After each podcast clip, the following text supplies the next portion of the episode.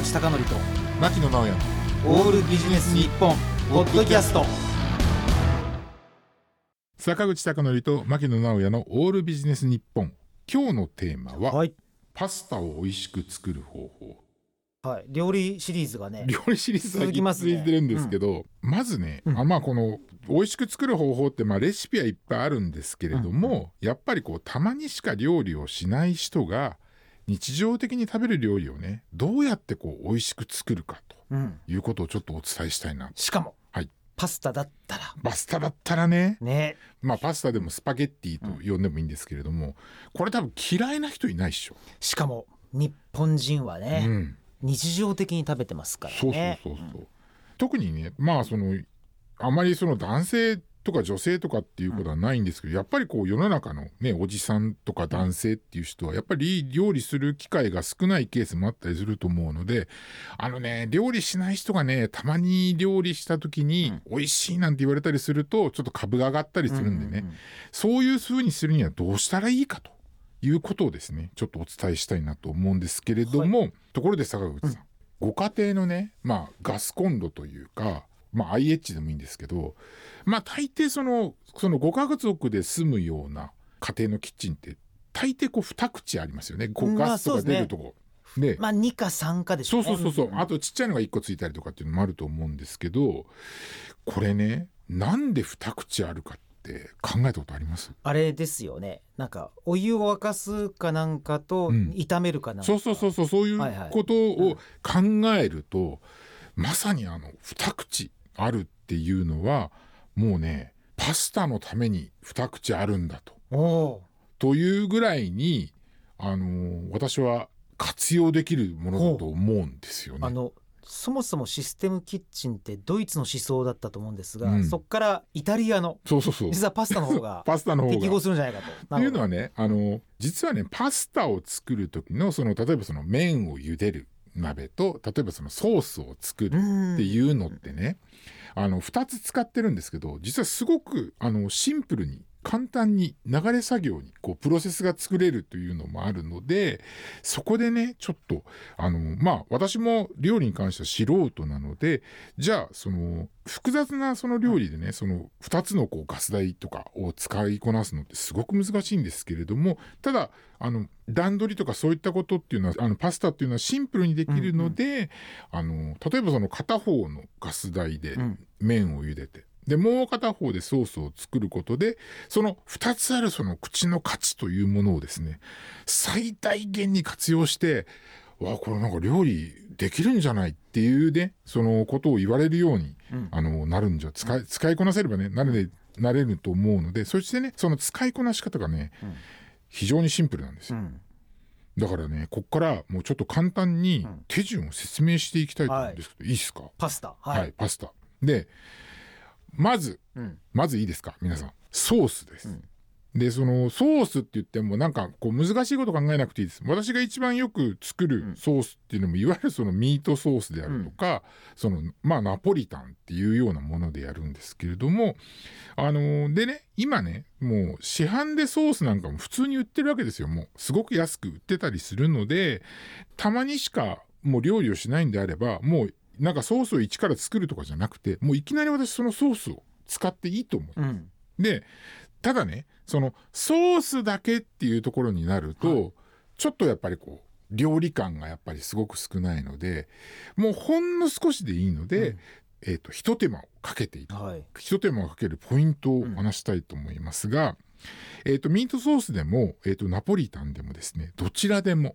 最初に玉ねぎを切ってください、うんうんうん、でミートソースの場合はみじん切りです。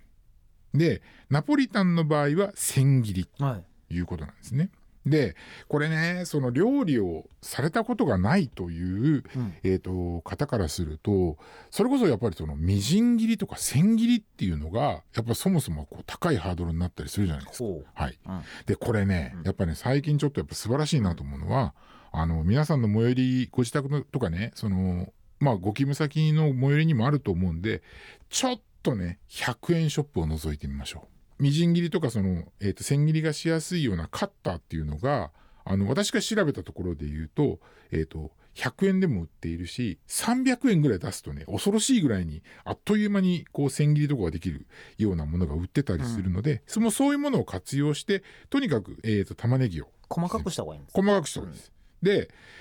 細かくして切った玉ねぎっていうのはここポイントなんですけれども、うん、中火で炒めます、うんうん、中火で炒め始めます。でこれね、それもあれですね、うん、先週の話じゃないけど、うん、先々週の話じゃないけど、うん、その通りやればいいんです。そうそうそうそう、うんうん、でこれね、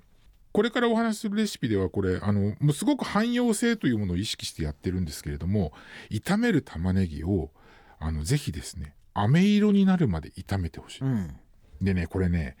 結構この飴色にするっていうのがちょっとやっぱ時間的に大変なんですよね。でこの飴色にするっていうことに関して言うと、例えばね、水を加えながら炒めたり、その水の蒸発というものを利用しながら炒めたりとかっていう様々に、あのそれこそネットにいろんな方法が出ているので、ここはね皆さんぜひ検索していただきたいんですね、うん、でただ本当に、えーと、弱い火で玉ねぎいっこぶんを例えば炒めて飴色にするのってぶっちゃけねさんじゅっぷんぐらいかかります。ほうほうほう。でもそこまではかける必要ないので、ただねこのね飴色にするとパスタのソースがこれ驚くぐらいに美味しくなるので、うん、ぜひそこはですねあの、うん、こだわってやっていただきたいなというポイントなんですね。でこれもまあその入手入手できればっていうか変えたらでいいんですけど、例えばその、えっと、ミートソースでも、えっと、ナポリタンでもどっちでもそうなんですけれども、あのマッシュルームの水煮っていうのを売ってるんですよね、うんうん、それを、まあ、当然その水を切っていただいて、うんうん、玉ねぎが飴色になったらそのソースとあとそのマッシュルームの水煮というものを、えーと、合わせて入れていただいて、うん、それで一旦ですねその市販のソースを加えて全部あえた段階で、ここでいいですか、一旦火を落とします、うん、はい、はい、落とします。もう今、えーと、イメージの中で私のイメージの中ではソースが一応できて火を落としている段階ですね。で今度は麺を茹でるんですけれども、で一般的に坂口さんパスタを茹でるときってその茹でるこうお湯というかね、その中に塩を入れるんですけど、これなんで塩を入れるかって分かります？なるほど、それは温度の話ですよね。お湯のお湯の温度が塩によってやや加熱するから。いやあのそれもね、はい、確かにそうなのかもしれないんですけど、はい、味の方ですか？あのね、あのいろいろ調べてみると、うん、まあやっぱりあの一つはやっぱ塩味をつける。なるほどなるほど。シンプルにね、うん、シンプルに、うんうん、であとちょっと高度なテクニックになるんですけれども、うん、あのよくねあのパスタのうんちくを語る人っていきなりそのほら麺がアルデンテとかって言い出したりする人いるじゃないですか、うん、あるあるあるある、ね、よくあるよくあるよくある、うんうん、でちなみにその塩味をあの塩を入れることによってちょっと固めで弾力を持ってその麺を茹でるってことができるんですね、うん、だからこれだとそのちょっと炒めても伸びないっていうものがあるので、ほうほうほう、そういうこともやるんですけど、ただあのその固く弾力を持っていわゆるアルデンテみたいなことを狙ってやるとですね、私がやってるだけかもしれないですけどかなり塩辛くなっちゃうんですね。ああ、そうなんだ。そう。だから本当にほのかで、まあもういいんで、あのー、で私はそのえっと決めていて、あのだいたいその麺を茹でるときっていうのはだいたいにリッターとかさんリッターのえっと水というかお湯を使うんですけど、えっといちリッターにこさじいっぱいで十分です。うーん。まあじゃあ微量ですわね。そうそうそう微量微量、うん、もうそれでもう十分です本当に。あのー。小さじにはい以上、いちリッターあたり小さじにはい以上入れてしまうと、もうちょっと麺だけで塩辛く、えーと、感じてしまうので、ちょっとやっぱりそうソースがね、あのー、なんていうソース含めてもちょっとこうしょっ辛いなと思っちゃうんですね。なのであのこれはもう、えーと、例えばそのさっきねソース作るときに玉ねぎを飴色に炒めましょうっていうのがあったと思うんです。そこでね皆さん頑張ったはずなんで、うん、その玉ねぎの味ソースの味を楽しむためにも水いちリットルにもう本当に塩、えー、小さじひとつでいきたいと思います、うんうん、でここでねポイントなんですけど、あのー、例えばその量販店なんかに行ってもね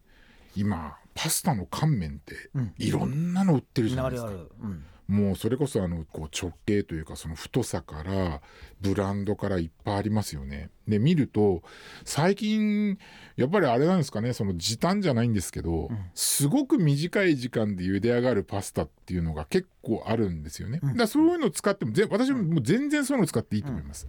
で大抵私が知ってるやつだとまあそのあのーそうですね、昔やってるやつだとじゅうにふんとかっていうのもあったんですけど、まあ今だとさんぷんとかよんぷんとかもあるんですけど、うん、もうどんなパスタでももうほんと目についたやつでいいと思うんですが、ここでも重要なポイントっていうのは、うん、もう袋に書いてある時間を忠実に守って茹でるです。だから何でもいいからベストな時間を守れと、うん、守れと。で、あのー、あとね、その今っていうのはもうパスタっていうのがこう全部、例えば何百グラムっていうのがこう全部まとまっているのもあるんですけど、大抵今ね一人分の分量でこうなんていうのこう 縛る、縛られているのがあるので、例えばそれがもうさんにんだったらそれもみっつ入れるとか、そういうんでいいと思います。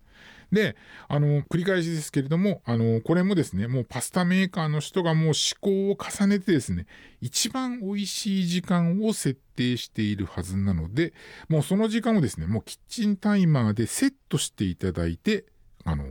茹でてください、うん、でここでまあさんぷんでもごふんでもはっぷんでもいいんですけど、いいんだけれども、ここで重要なのが、茹でる時間が残りいっぷんになったら、はい、残りいっぷんになったら、うん、先ほど作ったで火を落としたソースにもう一回火を入れます、はい、中火です、うん、中火で火を入れます。でその中火で火を入れて、そうするとですね、大体まあ そ, のそんなに冷えてもないと思うんですけれども、えー、とソースに改めてこう、えー、と火が入ってですね、で麺の茹で時間が到来したらキッチンタイマーがピッピッピッピッってなるはずなので、そうしたらですね、すぐあのザラに上げて麺の水を切ります、うん、そうするとちょっと熱いんですよね。うわーっと湯気が上がって、うん、その状態でソースが入っているフライパンとか鍋にそれを入れて、麺を入れた瞬間に今度、えーと、火を強くします、うん、で強くしたらこれ炒めるんじゃなくて和えるだけですね、うん、一気に麺とソースを和えます。で双方火は通っているはずなので、和え終わったらまんべんなくソースが湯気当たったりしたら、これで完了ということになるんですね。これで完了ということなんです。でこれで、えーと、パスタができましたと。でね、最後にできましたよね、鍋の中でこうほかほかのやつが。でね、ここがもうあのー、えーと、普段料理をしたことがない人がですね、料理をする際に最も重要なポイントなんですけど、うん、ここでねちょっと話が、えーとうん、私の学生時代に遡るんですけれども、はいはい、私学生時代にずっとスキー場のペンションでバイトしてたんです。でそのペンションのオーナーさんっていうのが、あのー、こんなこと言ったら怒られるんですけど、ぶっちゃけね、使ってる食材とかそういうのってなんか特別なものを使ってるわけじゃないんですよ、うん、鶏肉だったりとか豚肉だったりとか、うん、普通のものを使ってるんですけど、何にこう心血を注いでいたかというと、うん、熱々の料理を丁寧に盛り付けることに命をかけてたんですよ。だからもう本当に盛り付け方が厳しくて、例えばその夕食のサラダにしてもスープにしても肉料理とか魚料理、朝食の卵焼きとかトーストにいったものもどうやって盛り付けたら美味しそうに見せるかということをですね、ものすごく工夫してたんですね、うん、これね。でね、当時ねすごく覚えてることがあって、あのー朝食の時にオレンジジュースを出すんですけど、そのオレンジジュースは一応その ひゃくパーセント 果汁 ひゃくパーセント のものを出すんですけどね、まあそこそこ高いものを出すんですけど、あの普通その瓶とかに入ってるものっていうのをグラスに注いで出すんじゃダメなんですよ、うん、何をすると思いますか？何なんですかね、そのグラスの温度を気をつける。違う、はい、あのごめん違うだって、はい、ごめんなさい。あの何するかというと、うん、あの瓶入りのオレンジジュースっていうのを買って蓋を閉めてオレンジジュースを振るんですよ、めちゃめちゃ、はい、それで注ぐとね、ちょっとグラスの縁に泡が残るんです、うん、そうすると知ってる人から見ると、あーなんか絞りたてみたいっていう風になるんですよね、うん、というようなことも、まあそれはだからあのちょっとだからそのデフォルメしてるのかもしれないけれども、まあそもそもその固形物っていうのがこう混ざってるものだったので、もう混ぜなきゃいけないんだけれども、えー、そういうことまでしてですね、こう美味しそうに見せようっていうことを、うん、でね、そういうふうにするとね、意外とお客さんからこれ生搾りですかって聞かれることもあったりっていうことがあったので、うん、あやっぱりこれでやっぱりこう食べる方っていうのがちょっとやっぱり興味が湧いたりとかっていうのがあるんだなっていうのがあってですね、だから私もやっぱりそのパスタとか他の料理でもそうなんですけど、うん、やっぱり素人は素人なりに盛り付けっていうのがすごく重要かなと、うん、で、あのー、ここでまた、えー、先ほどできた、うんうん、えーと、あったかいソースの中に、えー、麺を入れて、えーと、あえたですねパスタに戻るんですけれども、うん、あの熱々なんですよね。でここであの普段料理をしない人だったらこれもあの実際にそのイタリアンのお店なんかに行ってもそうなんですけど、ぜひですね、えーと、お箸ではなくてトングを使って盛り付けていただきたい。ああ、だからそれも現場現地で一番良かったやつをちゃんと忠実に、うん、なるほど。でね、そのでね、あのトングを使う理由っていうのはパスタをお皿全体に盛り付けるのではなくて、あのね、中心部分に少し盛り上がってこう高く高さを出して盛り付けるため、うん、でこれはですねトングでそのパスタをつまむときになんていうのかな、こうくるくるしながら回転させながら掴んで、うん、そのままお皿に盛ると、まあ、立体感っていうのが出るんですね。でイメージとしてはお皿の大きさに対してちょっとこうお皿の余白を残してあげるような感じ、うんうんうん、で, でねこの盛り付けだけは私は男性の方が得意じゃないかな、うん、あの力とかそういう意味で得意なんじゃないかなと思って、うん、であの盛り付けたらまあみんなで、まあ、それを楽しむっていうことなんですけれども、うんうん、あのやっぱり料理作ってねやっぱりその、まあ、楽しいっていうのはやっぱり何よりも美味しいって言って